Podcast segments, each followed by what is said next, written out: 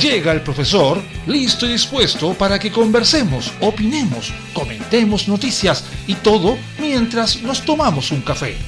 Súmate a esta tertulia con aroma. Comienza Cafeitarse en la mañana con Eduardo Flores en la radio de los monos.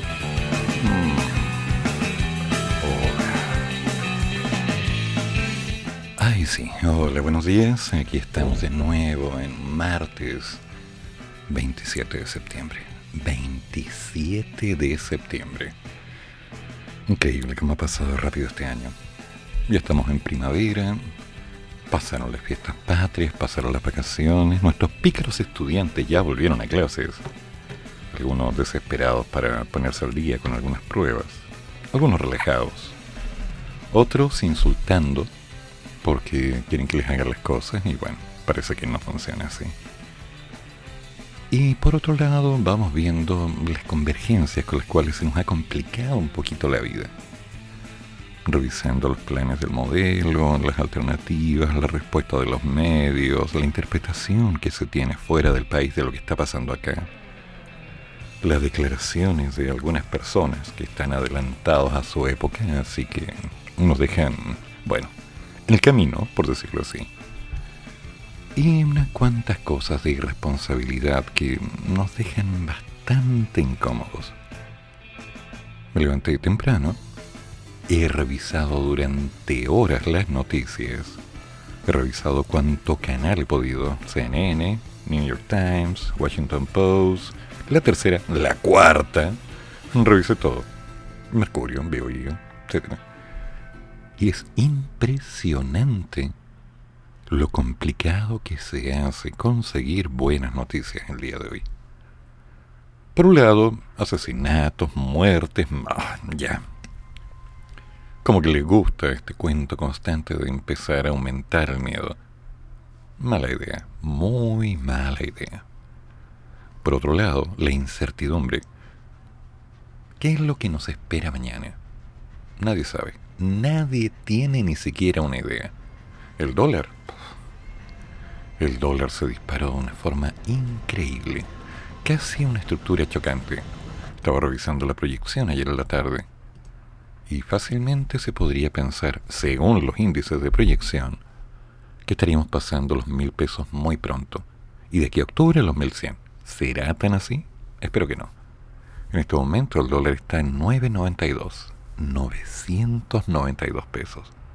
El cobre mm, se mantiene pero está en baja. Ay, me pregunto, ¿qué clase de relación tóxica estamos llevando con el país en el día de hoy? Como para que no podamos ni comunicarnos, ni avanzar, ni concretar, ni sentir que estamos haciendo algo que va más allá de la fe. Es impresionante. Tenemos elementos que nos están golpeando continuamente. Elementos que de alguna manera nos están diciendo que aquí hay algo que no cuadra. Ay, ay, ay, pero seguimos acá. Viendo y revisando. Viendo y coordinando. Tal vez dándole un poquito más de cuerpo a toda esta historia. Nos enteramos que la primera dama va a dejar de ser primera dama.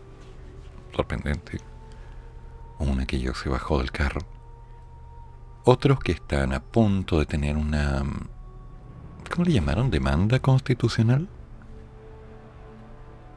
Algunas personas que no están pensando en hacer inversiones en el país, otros que están pensando en irse, aunque habían considerado que era una excelente idea quedarse, pero bueno, las cosas han cambiado. Algunos amigos que estaban importando, que están desesperados por el precio del dólar. Otros que decidieron simplemente abandonar sus emprendimientos. Estamos en incertidumbre. Una chocante estructura que no nos dice hacia dónde vamos a terminar caminando. Como que de pronto termina el Señor de los Anillos y nos están esperando ahí en un bote para que nos digan al momento de entrada, no, usted no puede, chao, chao, nos vamos. Y se van. Así simple. Y nosotros nos quedamos con, y bueno, yo hice mi historia, vencí a un gigante, y hice, no, chao. No interesa. La vida sigue. Así que, complicado. Ay, ay, ay. ¿Por qué será que no importa lo que hagamos? Al fin y al cabo, siempre hay alguien que está remando en contra. Con motor. En tanto que nosotros estamos con unos pequeños remos ahí tratando de avanzar. Y nos damos cuenta que alguien estuvo metiendo un serrucho eléctrico y, y nos cortaron gran parte de la opción. Y mientras tratamos de avanzar, alguien le está haciendo hoyitos al barco creo que eso no funciona. Pero es la realidad en la cual estamos moviéndonos. De una forma o de otra, es exactamente la estructura con la cual se han planteado un conjunto de pasos para concretar lo que va a ser el avance del nuevo Chile. Esta estructura, que comenzó hace tanto tiempo, al final no sabemos si orquestado o no orquestado, todos dicen que sí, muchos dicen que no, varios... ya no interesa. Ya lo hicieron, ya se hizo, ya está.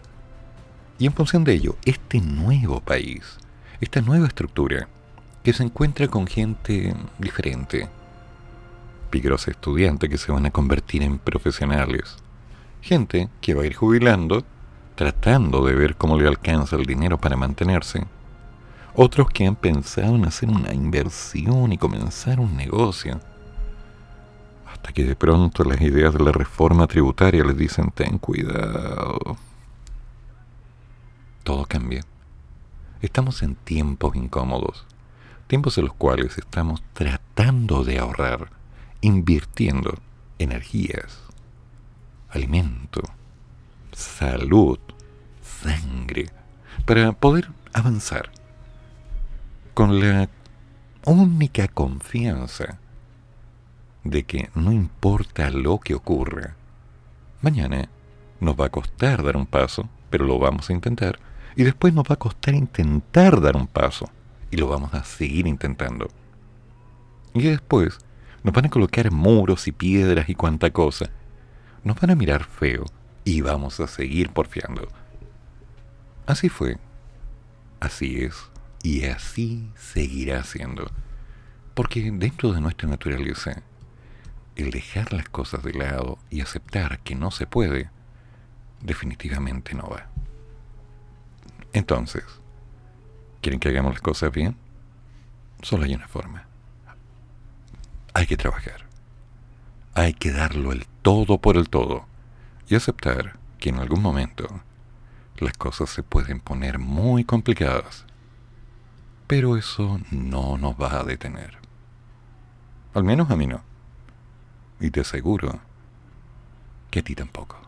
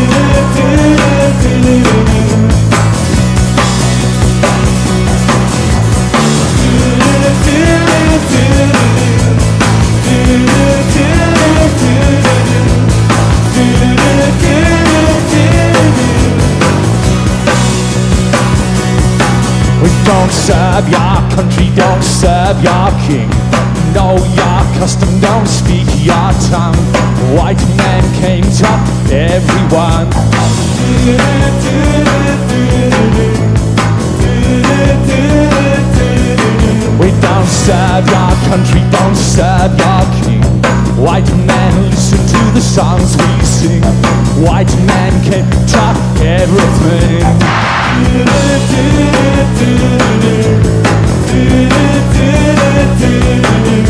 We carry in our hearts a true country, and that cannot be stolen.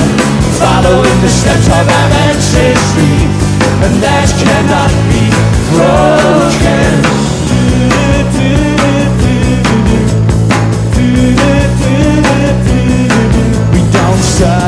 Country, don't serve your king. No, your custom, don't speak your tongue. White man came to everyone.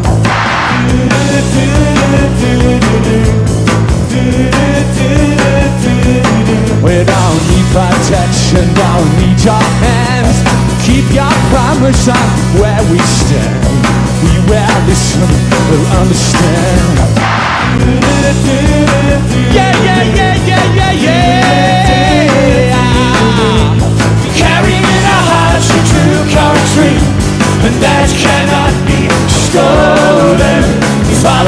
steps of our ancestry And that cannot be broken.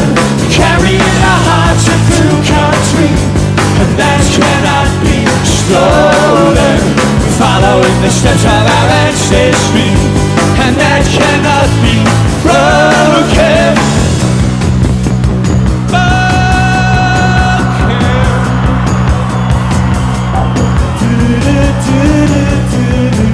Mining companies, pastoral uranium companies, got more rights than people, they got my shaken people, oh yeah They got people, oh yeah They got people, oh yeah They got people, oh yeah.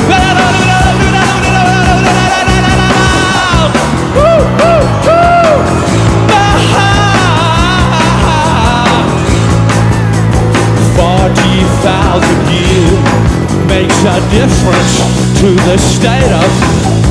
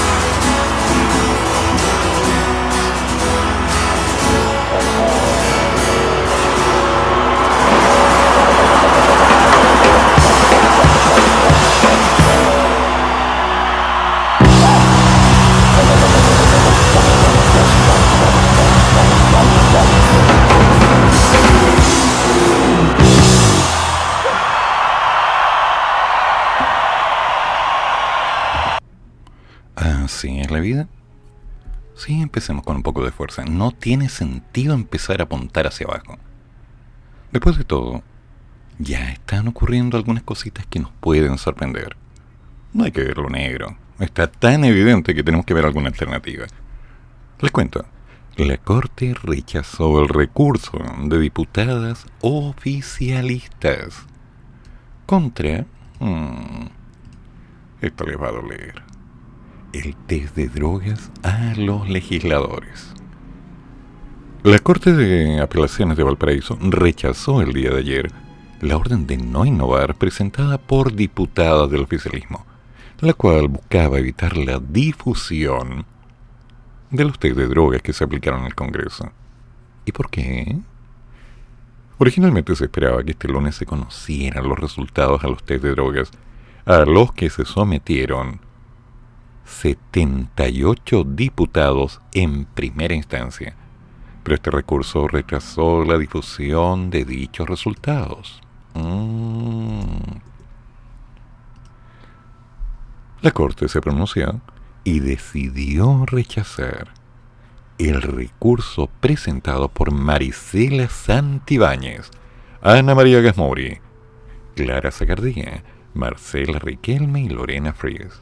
En el recurso, las legisladoras sostenían que el reglamento aprobado para aplicar el test de drogas vulneraba garantías constitucionales. Según las recurrentes, se trata en concreto de la vulneración de garantías constitucionales. Ya, a ver, ¿cuáles son? Entre ellas, el derecho a la integridad física y psíquica de la persona. Artículo 19, número 1, CPR. ¿Se te cuánto? El derecho al respeto y protección de la vida privada y la honra de la persona, además de la protección de sus datos personales Artículo 19, número 4, CPR. Ok.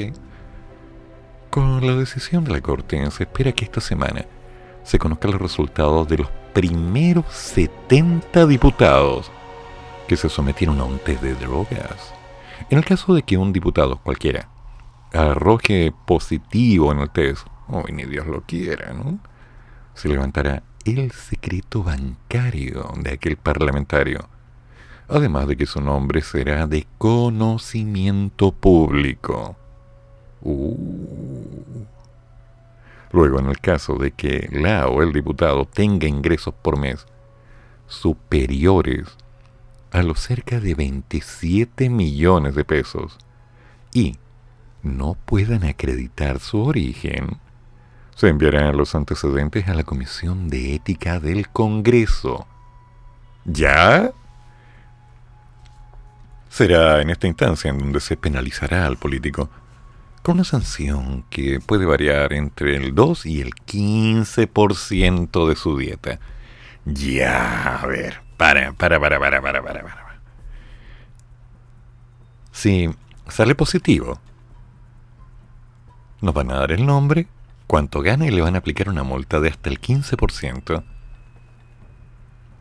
En el caso de que tenga ingresos superiores a los cerca de 27 millones de pesos. Y la multa va a ser entre el 2 y el 15%. Ya. ¿Y si sale negativo no? Ahora, si sale positivo, ¿qué tiene que ver su dieta con que esté consumiendo algún tipo de sustancia, digamos, espirituosa, mágica, alegre, feliz, o como le quieren llamar, verdosa? Mmm, me huele raro. ¿Y dónde están viendo esto de que ah, se vulneran las garantías constitucionales? ¿Esto no lo plantearon antes? Como que de pronto tuvieron un ataque de inteligencia y dijeron, oh, si este es el momento. Hay que hacer algo interesante para que la gente se entretenga y tenga de qué reírse. ¿Es eso? Mm, no sé, no sé. Me parece muy extraño. Casi misterioso. Rebuscado. Pero el concreto está en que ahora los datos ya deberían estar y durante esta semana algo debería pasar. Algo de información que nos diga, uy, se fue en volar. ¿Te imaginas lo que sería eso? Encontrarse con que de pronto alguna persona que esté relacionada con los altos mandos que dirigen el beneficio y futuro de este país tenga otro tipo de aspiraciones ¿Quién lo habría pensado? No, no, eso no puede ser. Estamos hablando de gente seria, responsable, gente comprometida con el bien del país, gente que no se la juega por su beneficio personal, sino por el de todos nosotros. Ese sería el discurso de campaña, ¿no? Claro. Porque yo les prometo que se abrirán las grandes ligustrinas. Y todo el cuento pertinente. Ahora, si se la fuma en el camino, mmm, hay algo raro, algo misterioso, algo que escapa directamente de todo aquello que nosotros podríamos llegar a entender. Porque, se entiende, están adelantados. Y nosotros, bueno, estamos donde estamos nomás.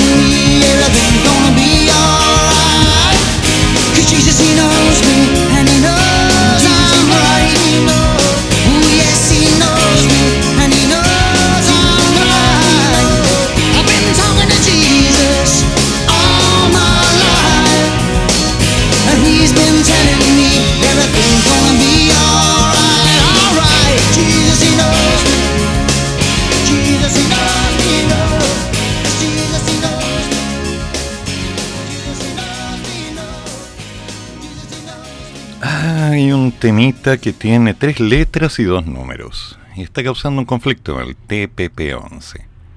Senadores de Acuerdo Dignidad acordaron pedir una segunda discusión este miércoles y forzar que la votación del Transpacífico, por decirlo así, Tratado Transpacífico, se posponga para la próxima semana.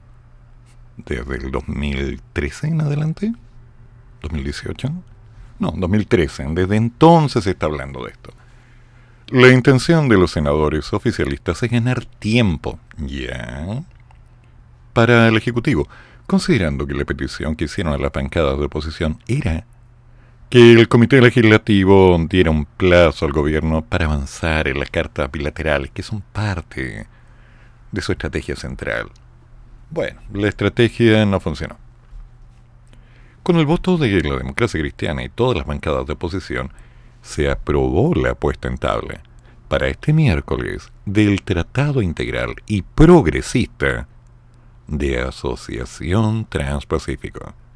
El senador de Renovación Nacional, Rodrigo Galilea, recordó que el mismo ministro de Hacienda reconoció las bondades de ratificar este tratado.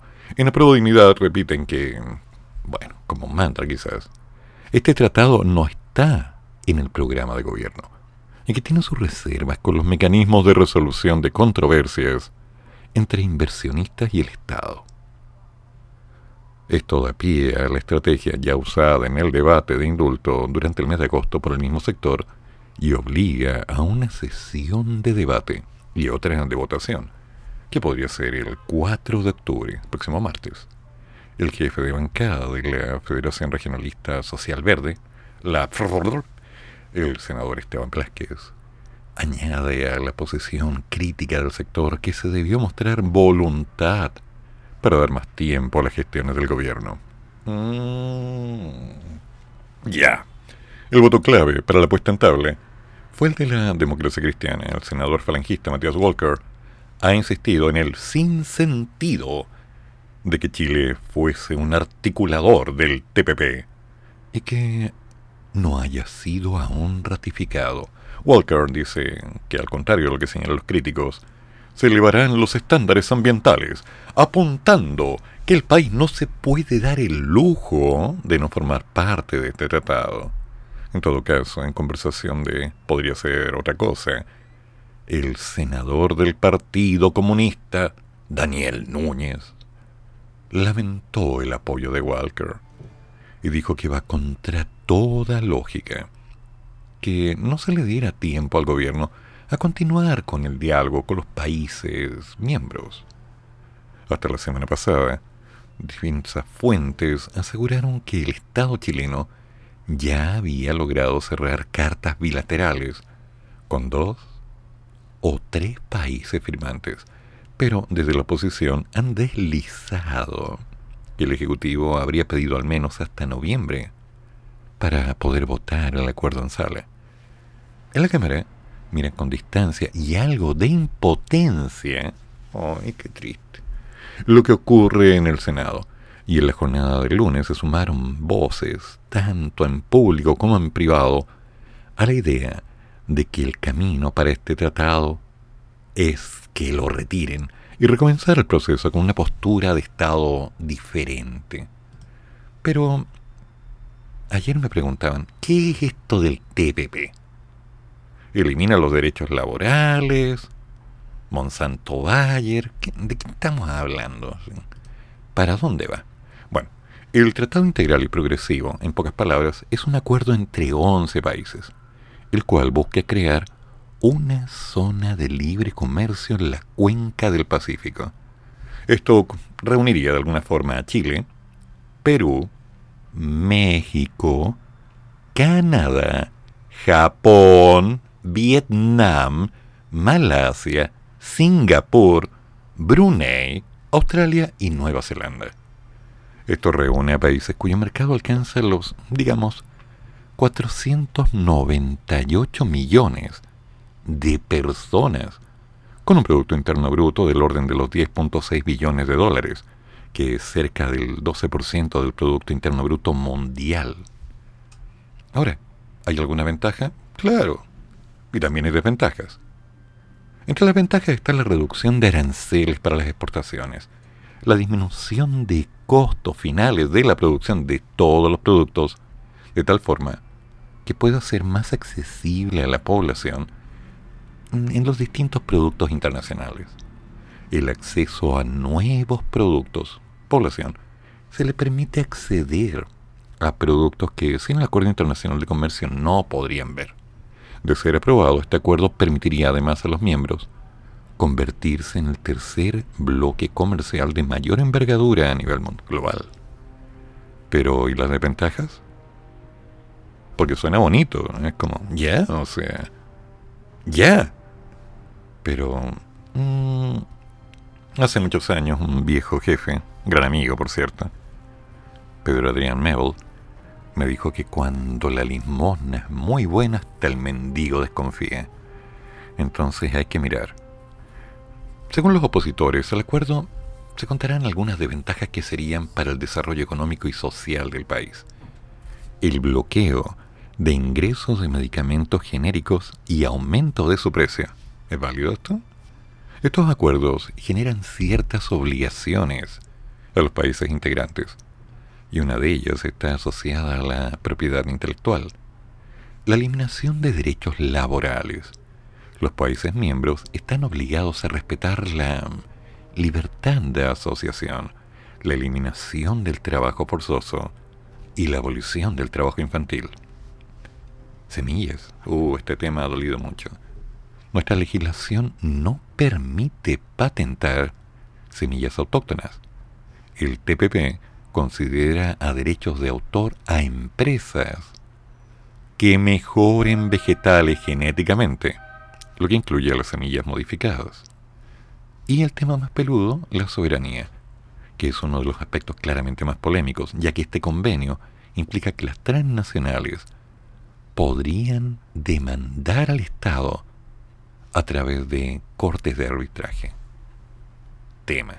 Es un resumen general, porque tiene cosas buenas, tiene cosas malas, te abre puertas y te cierra puertas. Como en todo concepto, la factibilidad real de hacer algo que nos permita avanzar va a tener un costo y las posibilidades reales de crear alternativas mediáticas para que en el tiempo esto pueda ser rentable va a tener una exigencia potente, muy potente, que es el hecho de definir exactamente cuál es el norte y cómo va a funcionar. Por ahora se están dilatando las cosas ya se había dicho que Chile no iba a entrar debido a las interpretaciones de este modelo de gobierno. Pero algo me dice que considerando la respuesta que se entregó ayer acerca de la evolución económica de la economía nacional, quizás las cosas están cambiando y de alguna manera, solo de alguna manera, algo concreto puede salir de aquí. Algo que sea más allá de una buena o mala intención. Algo que diga, ya, esto se hace o no se hace por esta razón. Es complicado, es delicado, es difícil, no es sencillo.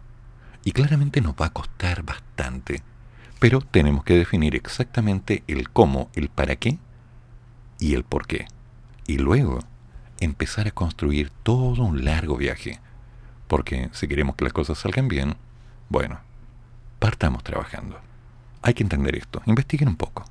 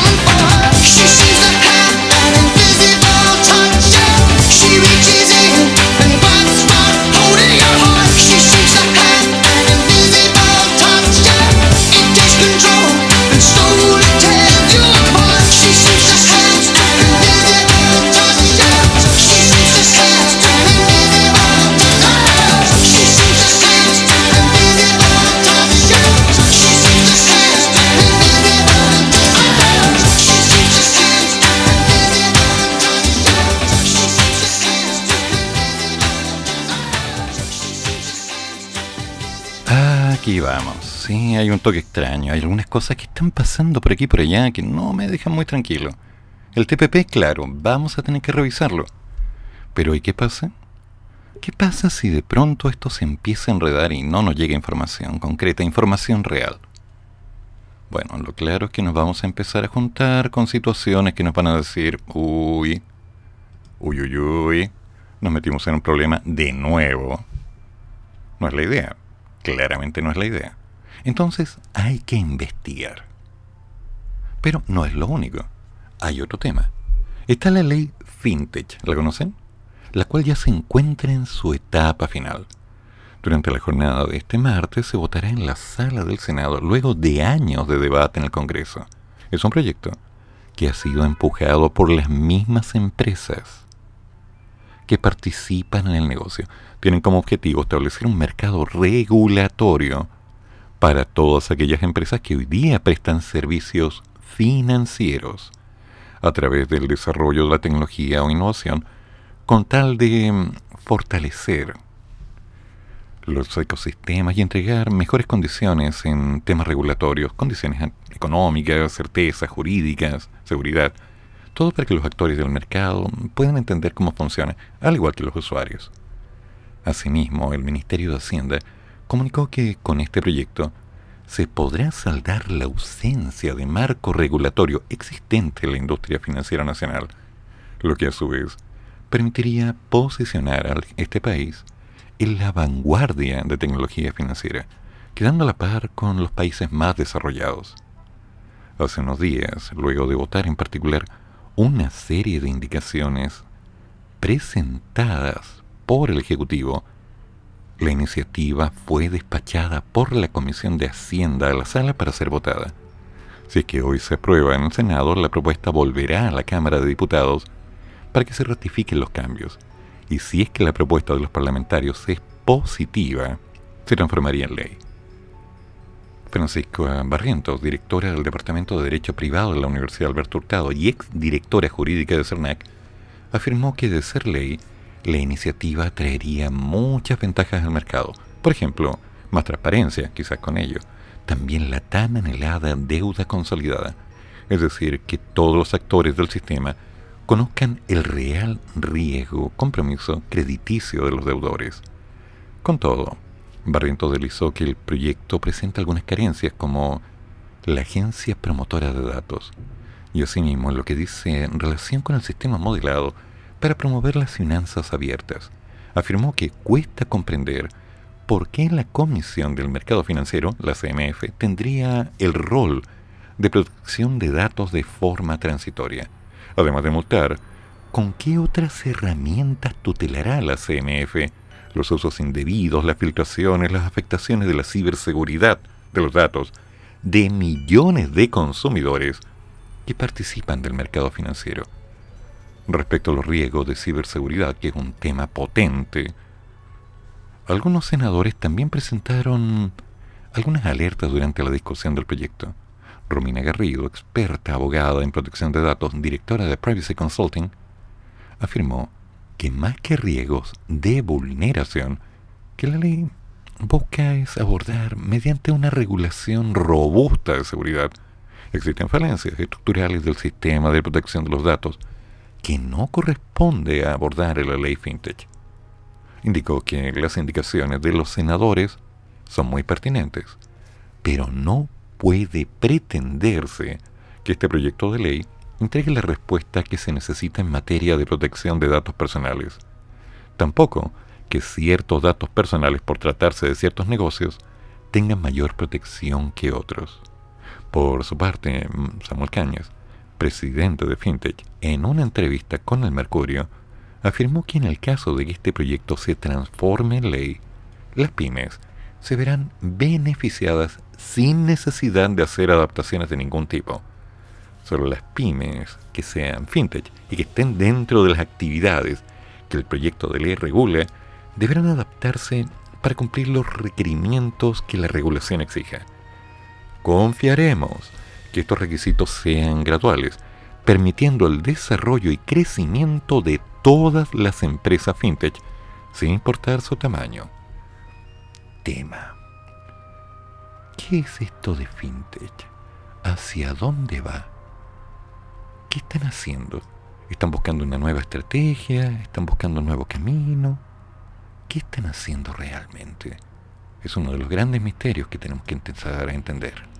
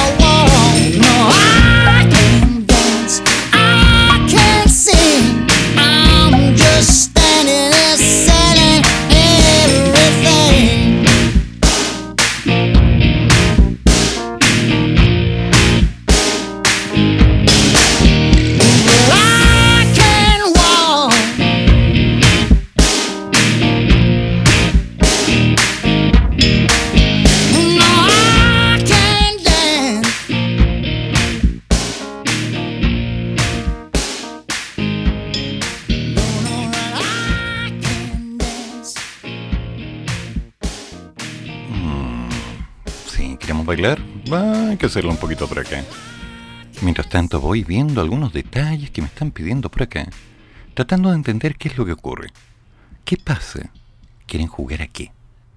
No lo sé, pero aprendo rápido. Por ahora se nota simplemente un nerviosismo, porque no nos queda muy claro hacia dónde funciona todo este tema.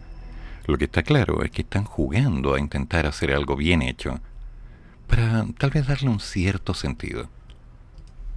De pronto, están ocurriendo algunas cositas que nos dejan un tanto incrédulos. Se dice que se va a hacer una cosa, se hace algo completamente distinto, estoy pensando en esto, se hace aquello. Mm. Y ahora otro tema. Mineduc retomará el estudio sobre el financiamiento escolar para terminar con el modelo de subvenciones. Uy, ay, ay. Así que esto es lo que estaban discutiendo. Así que esto es lo que estaban buscando. A ver. En una sesión especial conjunta de las comisiones de educación del Senado y la Cámara de Diputados, el señor ministro Marco Antonio Ávila dio cuenta del funcionamiento que han tenido los 11 servicios locales de educación pública operativos en el país, según lo establece la ley que creó el nuevo sistema.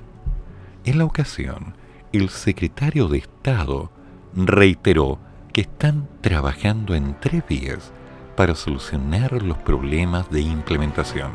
Lo primero es el proyecto de ley misceláneo que amplía en un año el traspaso de los colegios a los seis servicios locales de educación pública creados este año. Mm. Asimismo, se cuenta con la modificación del calendario de instalación de los restantes 53 servicios locales para el 2029. Y por último, otro proyecto para extender el periodo de traspaso de los establecimientos cuyos servicios locales entran en funcionamiento el próximo año y que incluye otras mejoras. Luego de la exposición del secretario de Estado, la senadora de la democracia cristiana, Yana Proboste, ya cuestionó la presentación. La parlamentaria acusó ausencia de definiciones sobre lo que el gobierno entiende por calidad educativa y una estrategia para mejorar los climas escolares tras la pandemia. Ay, no, ya se están metiendo donde no deben. Al respecto, el ministro Ávila descartó que durante los seis meses de gestión no se haya hecho nada en torno a lo planeado por la senadora Proboste. Sin embargo, asumió que más bien ha faltado informar de mejor manera el trabajo que se viene desarrollando respecto de la reactivación del sistema escolar y cuyo foco ha estado puesto en lo socioemocional. El senador del Partido Socialista Fidel Espinosa, en tanto, hizo hincapié en la necesidad de cambiar el actual sistema de financiamiento de la educación pública.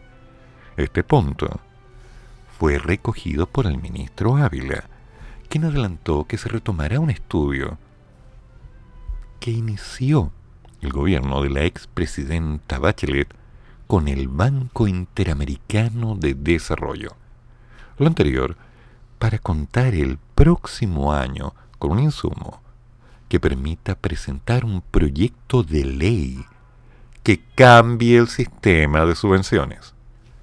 Durante la sesión especial expusieron diversos gremios, además de servicios locales ya instalados, y en la oportunidad llamaron al gobierno a considerar sus planteamientos al momento de buscar soluciones para abordar los nudos críticos de la ley tanto en el corto como en el mediano plazo. Mm. No sé. Como que aquí hay algo raro. Ya el día de ayer, Mineduc estaba buscando modificar la implementación de los servicios locales para que no sean todos de una vez. ¿Se acuerdan? Ya se estaban discutiendo esos puntos.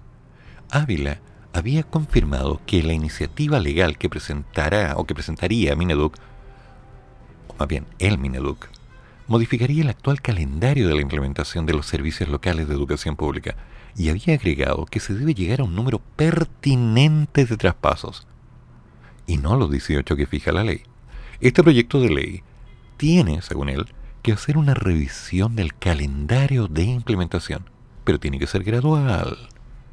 Como Estado, dice, no somos capaces de implementar 18 servicios locales de una porque lo que vamos a hacer es un desaguisado que nadie va a comprender.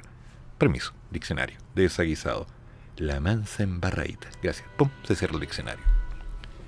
Tenemos que ser capaces de entender que hay un número pertinente de servicios locales que pueden ser implementados y en paralelo mejorar aquellos que ya tenemos. Además, el ministro Ávila señaló que se tiene que aumentar el número de funcionarios de los departamentos de educación municipal que son traspasados a los servicios locales. Gustavo Sangüesa, senador de la UDI e integrante de la Comisión de Educación, había señalado que la situación de los trabajadores de los DAEM y DEM es dramática, ya que un número importante de ellos son despedidos en el traspaso, por lo que le solicitó al señor ministro algunas medidas urgentes para abordar este tema. Desde la Asociación de Municipios de Chile, la AMOCH, su presidente y alcalde de Zapallar, Gustavo Alessandri, señaló que luego de reunirse con el ministro de Educación, le plantearon la necesidad de parar con los traspasos mientras se reformula la ley. El ministro Marco Antonio Ávila agregó que en paralelo al proyecto de ley se mejorarán los 11 servicios locales de educación existentes. Por otra parte, sostuvo que se debe reponer el Fondo de Ayuda a la Educación Pública, volviendo a trabajar con los sostenedores municipales para que paguen las deudas, me refiero a las previsionales, mejoren la infraestructura de los colegios y de esta manera lograr hacer traspasos más adecuados. Se espera que el proyecto de ley que fortalece la implementación del nuevo sistema de educación pública ingrese al Congreso para su discusión durante el próximo año, en junio. O sea, hay harto por hacer todavía. ¿Cómo se están moviendo las cosas? Mm, no sé. Hablar de la emocionalidad de los estudiantes suena tan lindo en papel. Es una hermosa conjunción de letras. Pero cuando estamos hablando en la realidad, en el consenso de construir, al parecer eso no ocurre porque no es meta. ¿Existe una intención? Sí, por supuesto, pero por parte de los docentes. Y no voy a decir todos, pero al menos la gran mayoría. Todo docente sabe que si los estudiantes se sienten bien, se genera una sinergia y automáticamente el aprendizaje puede iniciar. Pero si el ambiente es tenso, si el ambiente es violento, si el ambiente es inseguro, si se ve una desautorización global, el estudiante dice, ah, lo hago rápido, no me importa, trabajo al mínimo, total, esto se va a hacer igual.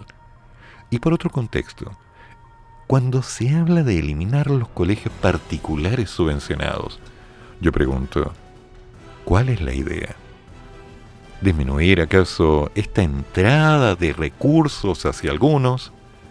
¿Bajar los intereses, los aranceles, las formas de trabajo? Yo quisiera revisar eso en detalle, porque no es tan simple. Es bastante más complicado que esto. Pero vamos a tener que ir viendo. A ver qué ocurre. Ya, Jorge. Profesor, muy buenos días. A ver, siendo las 8.48, un muy pequeño resumen porque hay que trabajar. Primero, eh, no quieren que se sepa que, diputados consumen o marihuana o algún tipo de droga, de droga más allá que la ley 20.000, eh, las modificaciones que se hicieron a la ley Senda, que le llaman. Eh, hay gente que puede fumar en su domicilio, ya no es necesario, ya no es necesario el tema de que sea medicinal. Eh, se supone que por el pelo las drogas duran como de 3 a 6 meses. Y hay diputados que sí consumen drogas. por ejemplo, Ana María Jamuri, que está por el tema de la legalización de la marihuana, de la marihuana en forma medicinal, otros de la marihuana en forma cultural, y consumen marihuana. Por lo tanto, su examen de pelo va a dar marihuana. Ese es el tema.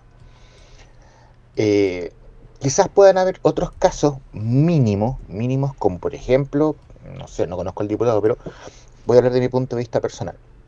Yo estoy operado de una rodilla y a, la, menisoctomía total, que es sacar el menisco y duele mucho en el invierno, yo puedo aplicarme, y tengo el certificado médico de que yo puedo aplicarme aceite de cannabis. Hay, aceite de cannabis de los que compro que vienen, unos vienen con más TCR, creo, no me acuerdo qué algo se llama así la droga, el componente químico, y puede que salga en mi examen de pelo de sangre, aunque la concentración es muy baja, producto que me aplico el aceite. Entonces, tener certificado médico que yo puedo consumir, más la boleta de la compra del aceite que consumo, yo lo presento a mi empleador, y si bien mi examen de pelo tiene niveles de no TCR es la, a ver, la TGR la, la Teoría General de República, la TCR la, la editorial de los libros de rol, pero algo por ahí era. no, ya ni me acuerdo cómo se llama el componente de la droga. Y la otra es el CBC, que es otra cosa. Que es el efecto relajante de la droga. Y el TC no sé cuánto, el THT, el TTH, es el componente alucinógeno, ahí me acuerdo de algo.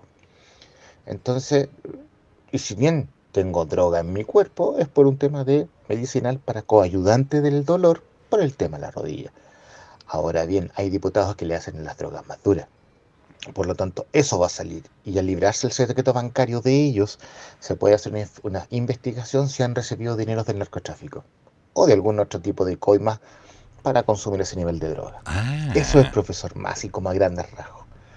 Entonces, estas diputadas en vez de no, no me van a tocar ni un pelo y la cuestión, si están a favor de la marihuana, que era más sencillo decir, sí, consumo marihuana por mis creencias, bla, bla, bla, bla, bla, y hacer todo lo que dicta la ley para poder justificar el hecho.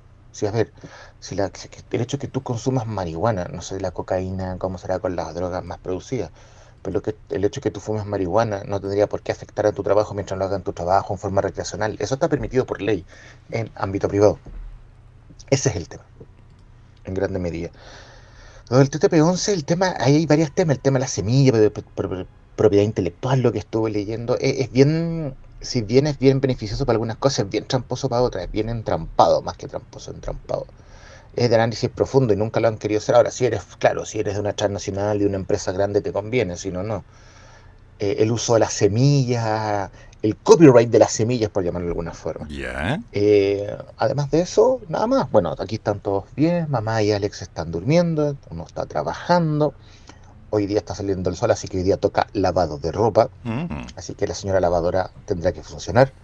Y lo demás son cosas de casa. Buen día, profesor, y buen café a todos los monos. Ah, sí que vienen varias cosas. No tenía idea que estaban dentro de ese problemita. Es decir, están relacionando que aquellos que reciban un sueldo de sobre 27 millones de pesos tengan que justificar de dónde salieron, porque podrían estar vinculados con el ah, narcotráfico. No, terrible, terrible. Esas necesidades intrínsecas de algunos para poder sostenerse económicamente y bueno, sobrellevar a través de algún placebo algún soma, como diría Huxley en El Mundo Feliz, esta tensión social que nos exige estar sometidos a presión continua. Tan terrible, tanto dolor, tanto sufrimiento para de gozar. Si no es fácil vivir, no es ni fácil ni barato. De hecho, tiene un costo altísimo que es el poder vivir enfrentando la realidad. Todos tenemos problemas, todos tenemos presiones, pero que algunos se escapen en base a algunos placebos para poder sostenerse la atención, no sé, emulando a un Dr. House, por ejemplo, que no les da, no les da, o emulando la idea de un Transmetropolitan o lo que fuere, un sujeto que es capaz de sobrevivir ante todo con alguna dosis de alguna pastillita. Sí, medicación le llaman. Falacias. Es un tema de voluntad. La vida no es fácil, la vida duele, la vida cuesta. Pero si no estás preparado para aguantar el calor del horno, no deberías estar trabajando en la cocina. Eso es algo que todos los políticos deberían entender. Todos. Si las cosas no son claras, lamentablemente, esto no va a poder avanzar ni funcionar. Porque dentro del estándar, dentro de la factibilidad real que implique el poder hacer y construir, tenemos que ser capaces de aguantar los golpes, las presiones, los puntos de vista y lo más importante, las contraopiniones. En todo modelo político siempre va a estar la opción de discutir. Si no lo soportes, y o, y o estás ahí para argumentar lo que sea necesario para tener una serie de ganancias personales a nivel económico, como por sería una especie de pequeño emprendimiento en base al narco. No. Yo insisto, esta información tiene que salir a la luz. Y lo posible, tenemos que verla pronto. Mi humilde opinión, para que hagamos las cosas bien. Nada más que eso. En la radio de los monos. Hay tanto por hacer.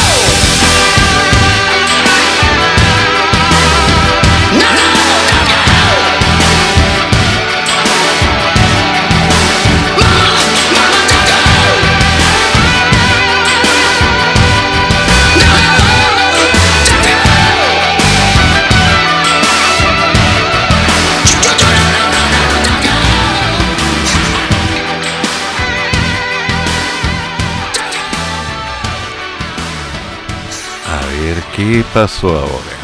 ¿con qué me salieron? No, no, no, otra vez sí, de otra vez. La ministra Jara afirma que la reforma de pensiones será ingresada a fines de octubre, más cercano a fin de mes, o sea, tirando a noviembre. Janet Karen señaló el día martes que la reforma al sistema de pensiones está en proceso. A su salida del comité político de los lunes en la moneda, la secretaria de Estado indicó que el proyecto de ley va a seguir siendo socializado por los distintos actores del mundo legislativo social y también de empleadores y, ¿por qué no?, trabajadores. Continuaremos en ese trabajo y el proyecto será presentado prontito, por ahí, por octubre, cerca de Halloween. En ese sentido, la titular del trabajo manifestó que la reforma de pensiones está siendo elaborada junto a distintos actores del mundo legislativo, social, además de, como ya dije, empleadores y empleados.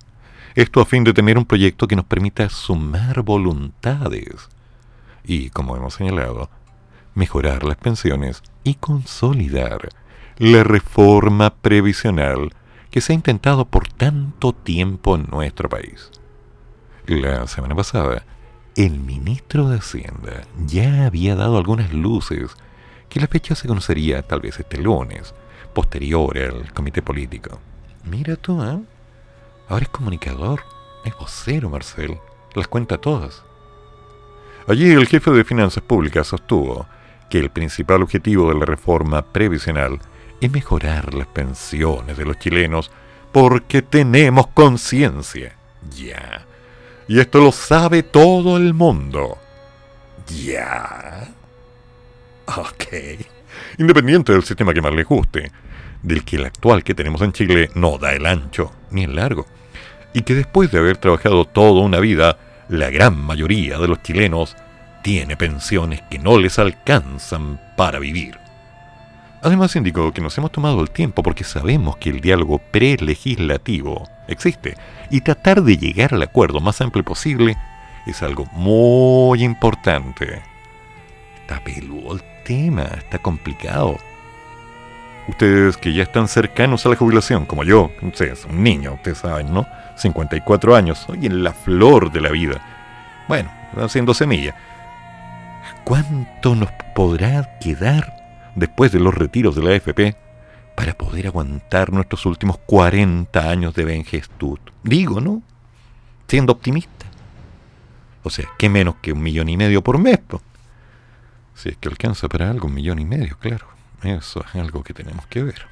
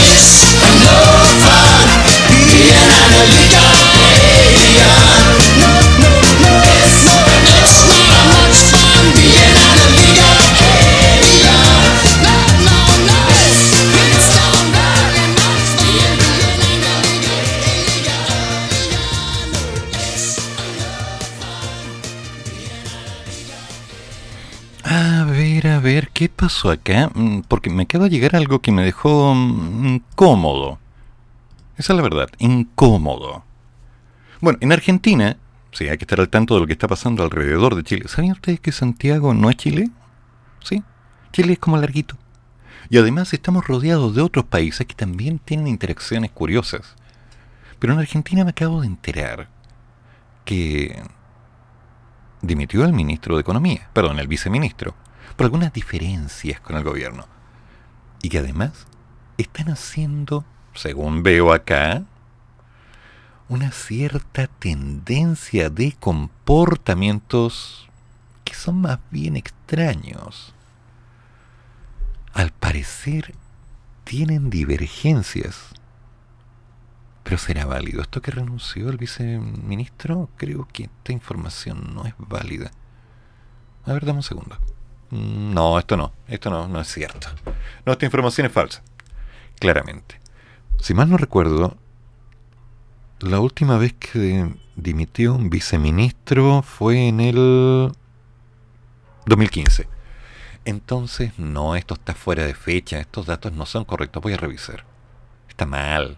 Mal, mal, mal, mal, mal. ¿Por qué me mandan datos que no son, digo yo? Así como, mira, mira. No, no, no, no, no. Menos mal que revisé. Menos mal. Porque si no nos habríamos metido en un problema internacional, ¿viste? Y no queremos eso. Al contrario, si lo que nos importa es que todos estemos bien. Lo que sí está claro es que Perú, Colombia, Uruguay, Argentina están de alguna manera vinculados junto con Venezuela a todo lo que está pasando en Chile. Ya sea por conveniencias económicas, por nexos, por tratados oscuros que están debajo de la mesa, o simplemente porque tenemos una gran cantidad de gente que está viviendo en el país con distinto acento.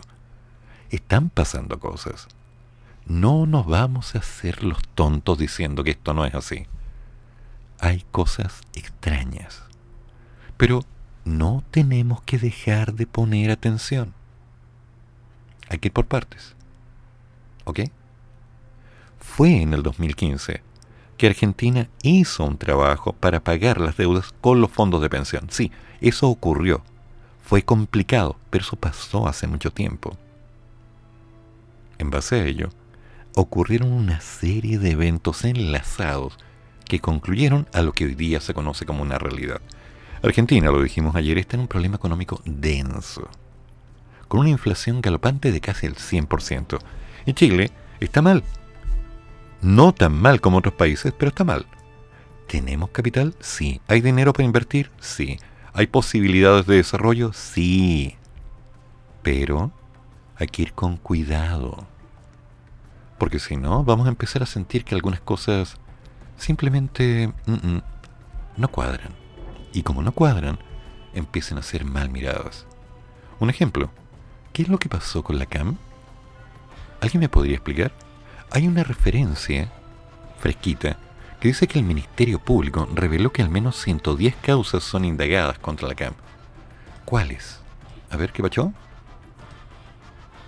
Por un momento imaginé que ponían en mi ley en economía. No, no, no, no, tranquilo, eso no está pasando. No, no, no, no. Tranquilo, tranquilo, Brad. No te preocupes.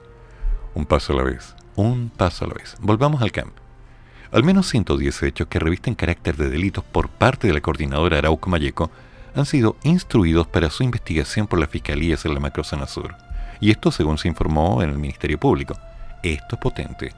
Los fiscales regionales del Biobío, la Araucanía, los ríos y los lagos entregaron estos datos luego del oficio presentado el 7 de septiembre por la primera sala del Tribunal Constitucional, solicitando el envío de información del eventual desarrollo de procesos penales en que se investigue o se haya investigado la presunta responsabilidad penal de miembros de la organización denominada Coordinadora Arauco Mayeco y del señor Yaitul.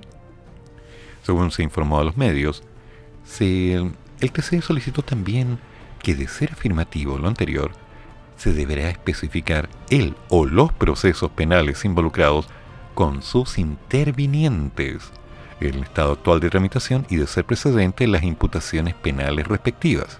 Ya, es decir, se están haciendo cosas con respecto a Arauco Mayeco.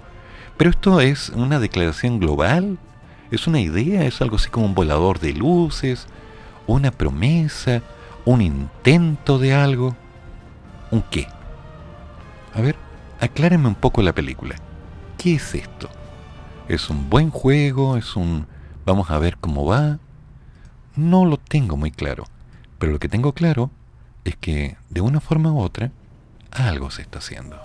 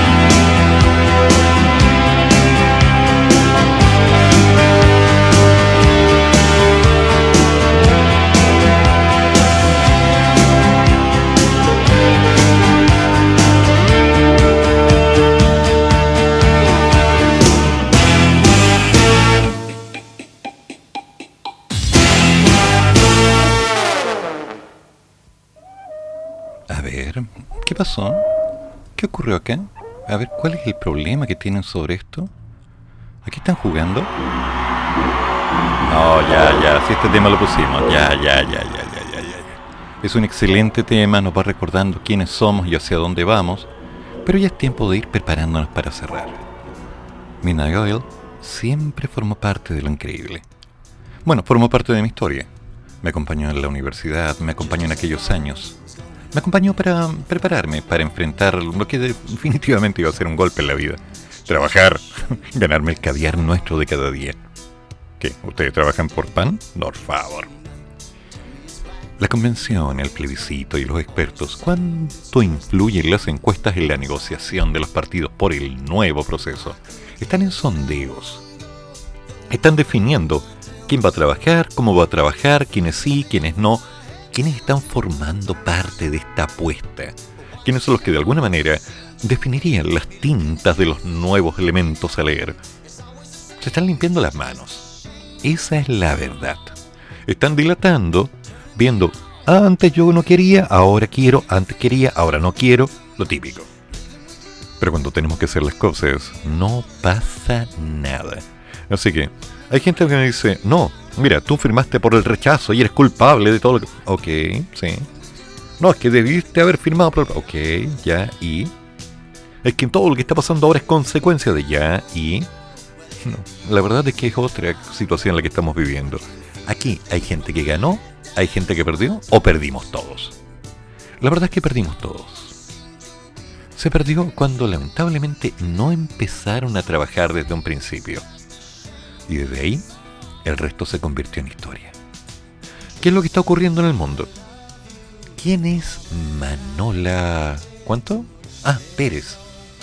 ¿Quién es esta niña? ¿Qué, son estas piernas? ¿Qué, ¿Qué es esto? A ver, señor embajador. Disculpe, eh, lo que tiene en su mano es una ropa interior. Oiga, ¿qué es esto, señor? No, no, no, tiene que ser una foto trucada. Obviamente, son intenciones de los medios para poder llevar mi mente hacia pensamientos oscuros que yo no voy a permitir que entren en mi cabeza. No, porque nos tenemos que ir preparando para lo que viene. Y lo que viene, uff, se viene complicado. Hoy día es martes. Hoy día es un día especial en el cual nos preparamos para enfrentar un poco de frío, un poco de veremos qué ocurre, un poco de esto y dos pocos de aquello. Un poco de... Uy. Ah, no lo sé. Pero lo que está claro es que ya una nave espacial enfrentó al peligro y arriesgándose al máximo y gastando solo 300 millones de dólares, chocó contra un asteroide. Mientras que un grupo musical dijo, ah, vamos a sacar un nuevo disco.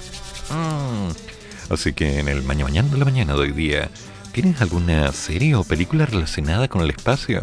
¿Alguna escena? ¿Viajarías al espacio? No sé, ¿te gustaría ser astronauta? ¿O en algún momento de tu vida pensaste en tener una acción política y empezar a despegar desde algún aeropuerto? Digo yo. No sé, me han contado. Hay cada cosa que ocurre en este mundo que ya no sabemos ni para dónde va. Y por supuesto, todo esto con el maña mañando la mañana. Cosa de unos segundos, cuando el Señor te lo damos enfrente al mundo y diga, aquí estoy yo, adelantado a mi pueblo. Él, él, el único, el incomparable. Para que después nos juntemos con Icy Rocks a las 11.15, con un tema que por lo demás no es menor. Y más tarde, a las 14 horas, me haces tanto bien con Patricio Aguiluz, el hombre que nunca más se pronunció con un café. Eh, que por cierto, instantáneo no cuenta, eso no es café, eso es agua sucia. Pato, ¿qué te pasa? Ah, por cierto, ven a tomarte un café cuando quieras. Ahí conversamos un poco porque quedan muchos proyectos por desarrollar. Mantengamos la vida arriba, enfrentemos la realidad y no decaigan. Así que, aguantar, que mañana será otro día. Un abrazo fuerte, se me cuidan, pórtense bien, hacer la comida, no hagan rabiar a la mamá y no se ensucien la ropita porque el lomo está muy caro. ¡Ay, que está caro! Ya. Recuerden, todas las opiniones vertidas en este programa son de mi exclusiva responsabilidad. Chaito, no vemos. Se acabó. Termina el programa, pero sigue el café. Y el profesor ya volverá para otra vez cafeitarse en la mañana, aquí, en la radio de los monos.